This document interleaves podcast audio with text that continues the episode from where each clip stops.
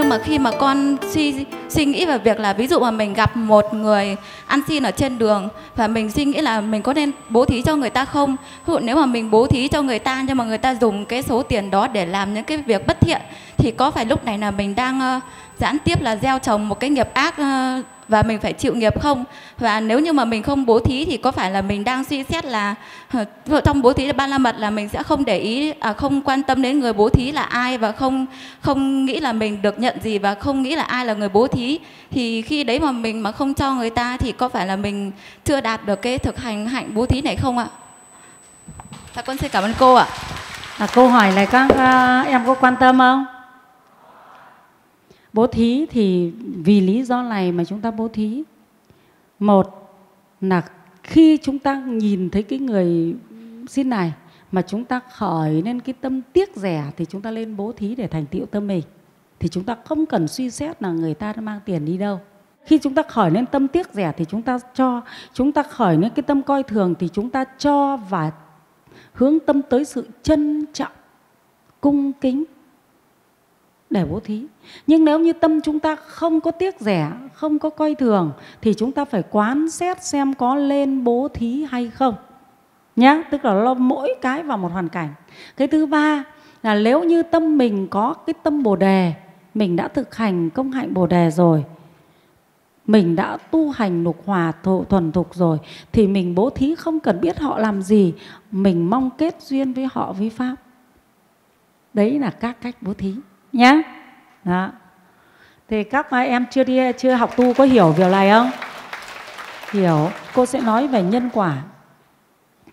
Khi mà tâm chúng ta có tiếc, chúng ta nhìn thấy một người ăn xin, tâm chúng ta có thấy tiếc rẻ khởi lên là do đâu?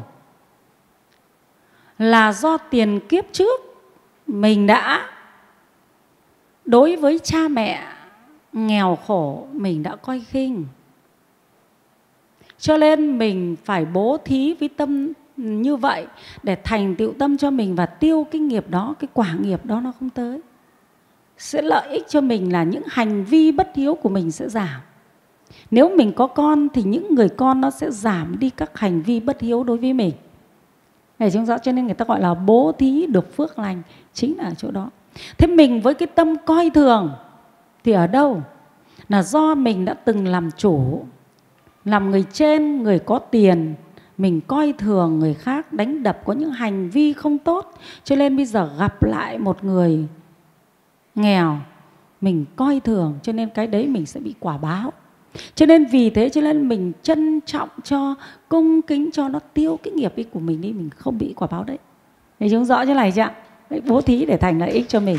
Trên học Phật rất là hay thế còn với cái tâm cao thượng, mình tu tập Phật pháp, mong thấy được lợi ích của Phật pháp, mong muốn cho người ta tu tập Phật pháp, đó thuộc về cái tâm rằng là mình muốn làm lợi ích chúng sinh, cho nên cái đó mình được cái quả phước rằng khi mình có bất cứ một việc gì thì đều gặp được người người ta giúp đỡ với tâm mong muốn thành công cho mình.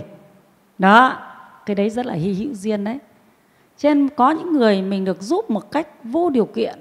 Hôm qua tôi chiếu một quán mới, đi xuống nhà cái chú này, chú mới kể chuyện thế này. Câu chuyện này mà thấy cái phước của người ta nhé câu chuyện rất là hay. Câu chuyện về một anh bí thư tỉnh. Bí thư tỉnh chỉ không nói là tỉnh nào thôi.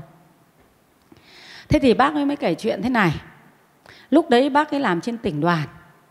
Thì lúc bấy giờ có, mà ở trên tỉnh đoàn có một cái cuộc thi thi về học theo tấm gương chủ tịch hồ chí minh. Thế thì phát động tất cả các tầng lớp tham gia. Thế thì mới lại viết những cái, cái câu chuyện những tấm gương gì đấy chung quy lại là về chủ tịch hồ chí minh. Thì các ông già những cụ về hưu ấy các cụ làm rất là đẹp. Nhiều tham khảo nhiều những câu chuyện và hàng tập như này rất là đẹp thì ở trong đó thì cái tầng lớp thanh niên tham gia thì lại ít. Vì cái đấy không phải là có thưởng. Không phải có cái gì cả, chỉ gọi là một phát động phong trào thôi. Thế thì có một cái cậu này cậu tham gia, cậu viết thì không được hay, nhưng cũng viết được một tập này. Nếu mà chấm giải ấy, thì đương nhiên là giải phải rơi vào các ông già. Thế cho nên nhưng mà bác này bác ấy nói là, già rồi, thì bây giờ có trao giải thì cũng chỉ là giải để cho hoan hỉ tuổi già thôi.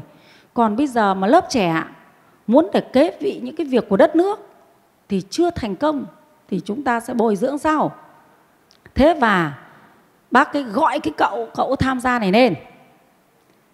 Bác ấy nói là ngày mai là chuẩn bị nhận giải. Bác cũng nói luôn là vì sao nó như thế. Cho nên là sau khi nhận giải này phải có ý thức, trách nhiệm. Thế là cho giải nhất và cử về làm bí thư của một huyện đoàn. Đó. Thế xong rồi từ đó, bác ấy cũng nâng đỡ mấy lần nữa. Thế đây cũng là người không thân, không quen. Thì cái duyên này ở đâu ra? Cái phước của mình nó mọc ra chứ, có thân quen gì đâu. Phải không? Không thân, không quen. Cho nên chúng ta rất cần những cái phước đó. Rất cần những cái phước mà tự nhiên nó sinh ra các nhân duyên cho mình đại chúng có thấy đúng không? Rất cần những cái phước nó sinh ra các cái nhân duyên tốt đẹp cho mình. Cho nên khi chúng ta mà có cái tâm để mà bố thí, để mong đến cho người ta những điều tốt đẹp, các em đi phụng sự cũng là bố thí không nói đến tiền đâu nhá. Bố thí là phụng sự đấy, mong cho người ta được những điều tốt đẹp thì mình sẽ có cái quả phước. Một cái duyên nào đó, mình sẽ được điều tốt đẹp từ người khác các em thấy đúng không? Đó là cái nhân, vẫn là phụng sự, bố thí cũng là một phụng sự. Và cái này thì cô cũng làm trong cái việc là bố thí mà để mà mà mà mà với cái tâm mong muốn cho người được lợi ích. Thế ở đây thì mình sẽ được cái phước đấy. Và các em trong cái khóa tu này, làm khóa sinh, các em cũng là người đang phụng sự, bố thí để cho các em khóa sinh được lợi ích. Thì mình cũng phát sinh được ra cái phước kia. Nhân duyên nó sẽ đến quả nó sẽ ra giống như là ở một cây, các em nhớ nhé, một cây như thế này này. Chúng ta gieo hạt rồi, chúng ta gieo hạt phụng sự rồi, chúng ta tưới tẩm bằng các hành động rồi. Nhưng đến quả nó ra là nó tự ra chứ, chúng ta có biết quả nó sẽ ra từ cái nhánh nào đâu, phải không? Ta không biết là nhà, nó ra vị trí nào ở trên cây. Nó ra ở tất cả mọi nhân duyên mà nó có thể ra cho nên chúng ta chỉ cần có nhân, bố thí qua việc phụng sự thôi, thì quả của nó nó sẽ ra bằng tất cả mọi nơi. Nhân là cái kiến thức là tư tưởng. Chúng ta hãy bố thí, chúng ta hãy phụng sự, đem đến cho mọi người mọi mong cầu được như ý. Đấy là nhân. Duyên là những hành động để thành tựu được cái nhân này, và quả là chúng ta sẽ được lợi ích ở mọi nhân duyên trong mọi lĩnh vực chúng ta sẽ được lợi ích bằng cách nhân duyên sẽ phát sinh trong mọi lĩnh vực của cuộc đời để đưa đến sự thành công tốt đẹp cho chúng ta nhé.